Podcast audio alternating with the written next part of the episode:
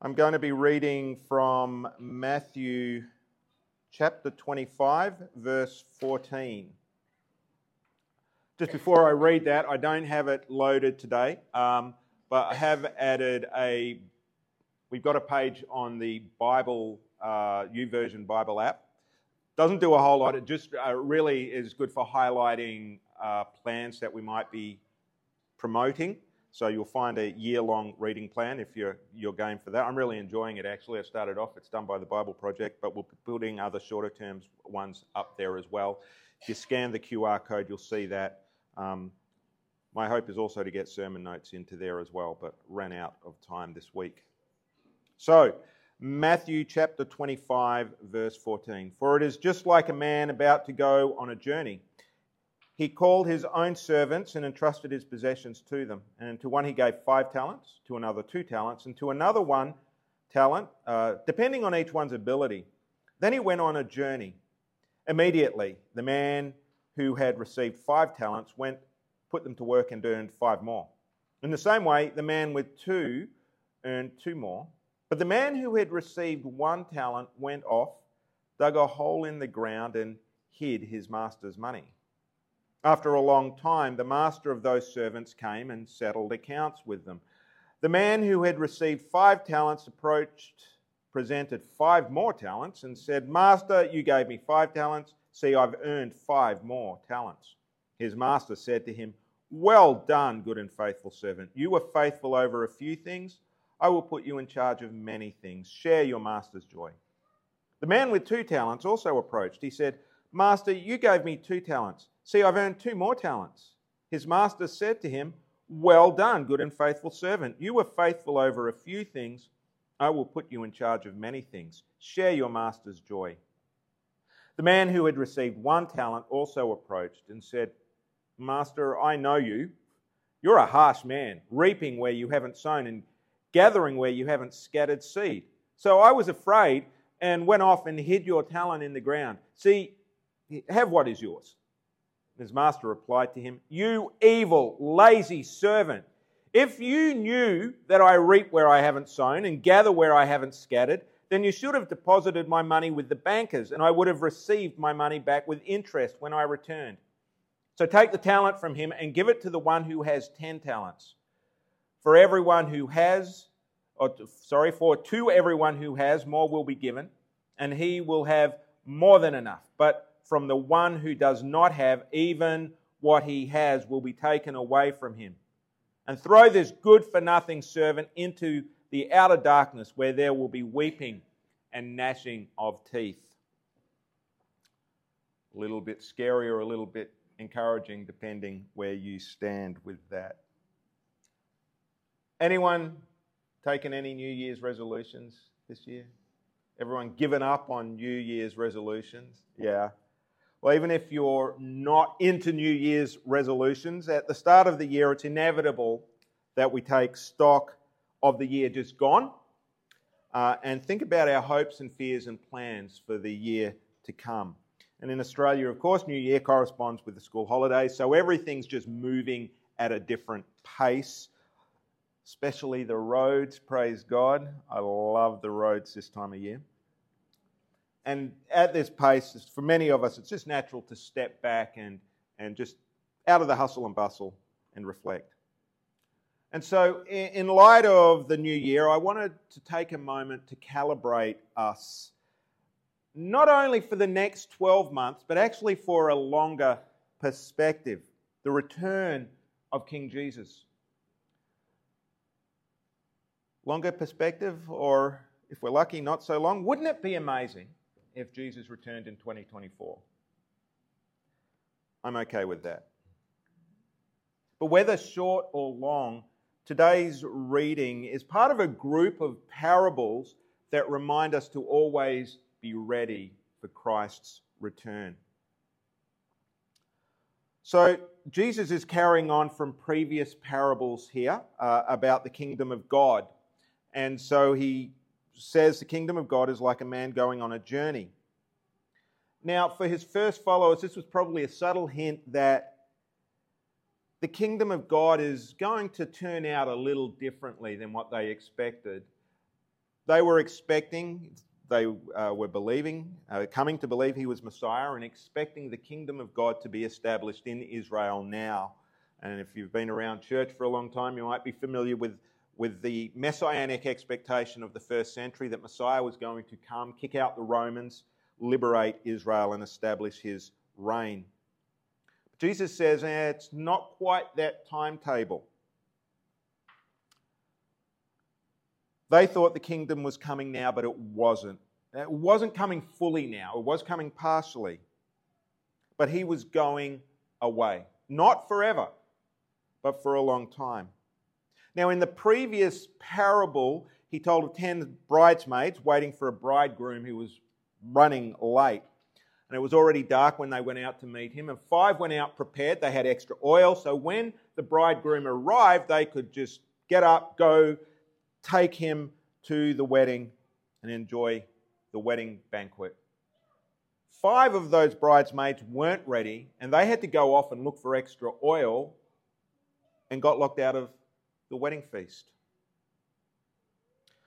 The story we're looking at today isn't so much uh, about being ready and making sure we're always prepared, like the story of the bridesmaids. It's more about what we do in the intervening time and how we use our time and what God has given us while we wait for Jesus. And so, in this story, the man gives each of his servants a responsibility while he's away. Uh, as it turns out in this story, a large sum of money. Um, a talent was a measure of weight in the ancient world, and when it comes to currency, it could, could have been gold, silver, or copper uh, that was given out. Scholars seem to think it was probably silver, so let's assume silver. That means one talent alone could have been worth hundreds of thousands of dollars in today's money. But that's not really the point that Jesus is making in the parable. The point is that the master gave each of his servants a responsibility. And he gave that responsibility of managing his assets while he was away according to their ability. And it seems that his judgment of each of his servants was pretty well founded. The servant who the owner evidently thought had the greatest capacity, he gives five talents to. The man goes away. Immediately, the Bible says, he's very diligent, gets to work, seems eager to prove himself. The man with two talents isn't too far behind. But then there's this third guy. What is with his attitude?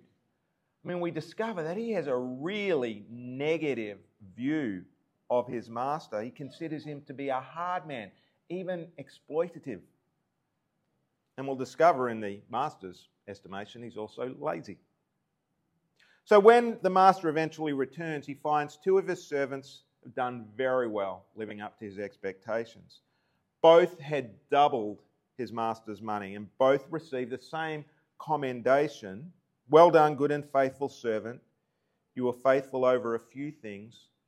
I will put you in charge of many things. Share your master's joy. Isn't it interesting? Do you see how the reward doesn't seem to be commensurate with their ability, but with their faithfulness? Although they evidently had different capacities, they had different returns, they were both equally faithful with what they'd been given, and so they received the master's blessing. Last guy, on the other hand, not so much. Seems like he didn't even have to try all that hard. Just put the money on deposit. Give me something here. Now, in those days, putting your money on deposit was actually still pretty risky. You didn't have government guarantees on the banks or anything like that, but it would have been something at least. In fact, I almost get the impression that if this guy had failed, but had at least tried, that would have been okay. But he didn't do anything. And as a result, he loses his job. And in fact, his view of his master, being a hard man, becomes something of a self fulfilling prophecy. Because what have we seen of the master so far? he's actually he's very trusting. He entrusts his servants with a vast sum of money. He rewards them generously when they come back to him with what they've done. But this guy, suddenly we see the hardness of the master. Jesus describes the sacking of this servant in language, language that's ominously similar to the language of hell. In other places, we hear of hell being place of outer darkness where there's weeping and gnashing of teeth. Weeping in the Bible is a weeping that comes from regret and sorrow, and gnashing of teeth is, is anger and resentment.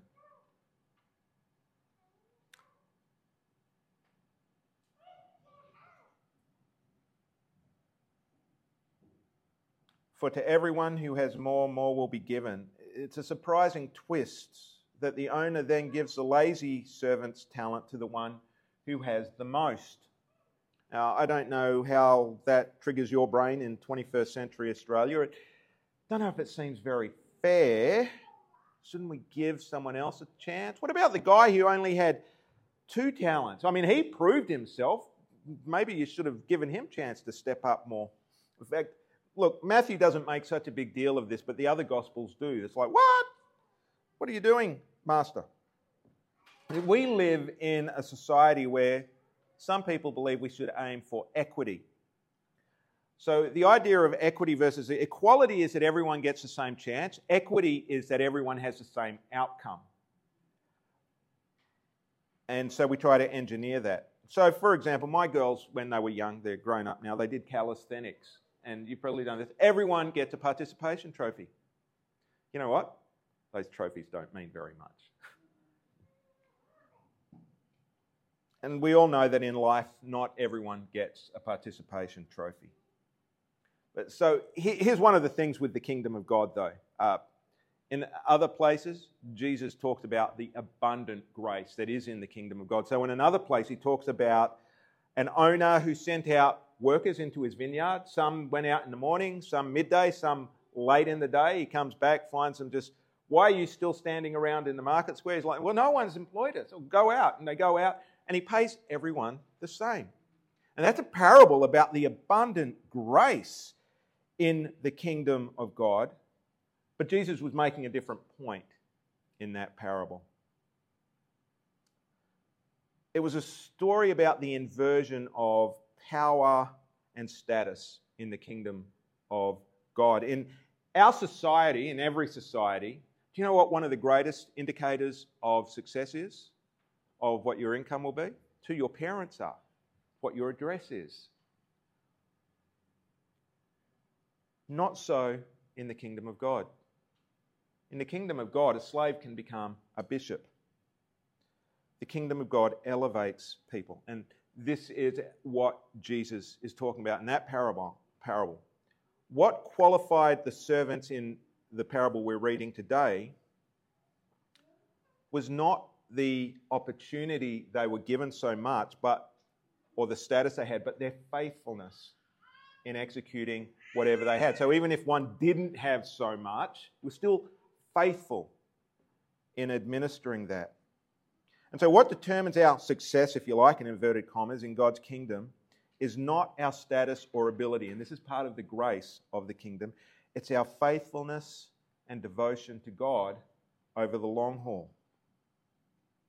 It's remaining faithful to God with the assignment that He has given you, whether that's big or small, whether He's taken, gone for 2,000 years and counting, or returns sooner.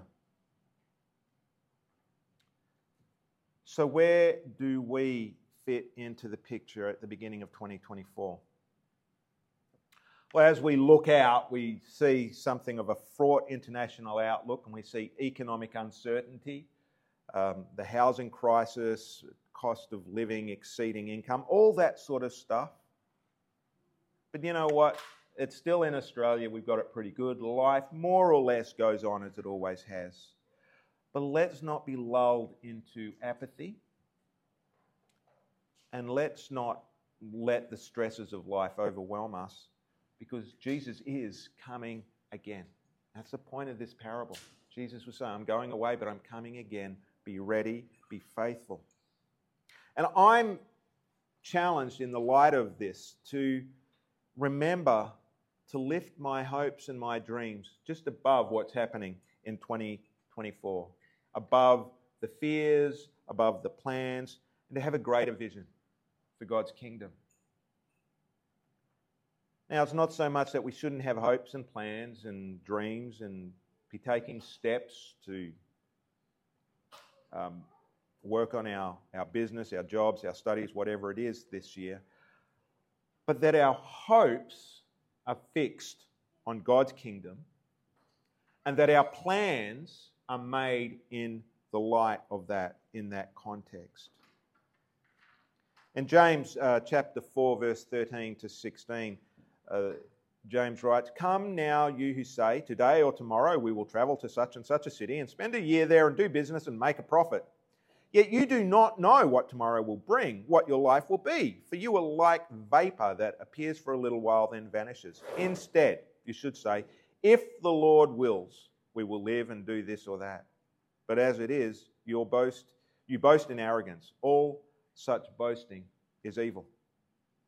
So the question for me, and I want to put to you at the beginning of 2024, is Are you seeking the Lord's will for this year as you make plans or anticipate what's going to happen in this year? Do you have a vision for the kingdom of God in your life? Do you have a vision for the kingdom of God in your family, for those of you in families, your university, your work, even your hobbies? Now, for some people, maybe that's a strange question. Don't you pay Fletcher and myself to do all the kingdom of God stuff?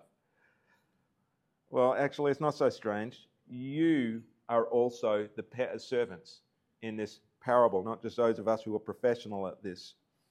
The Father has entrusted each of us with different responsibilities in His kingdom.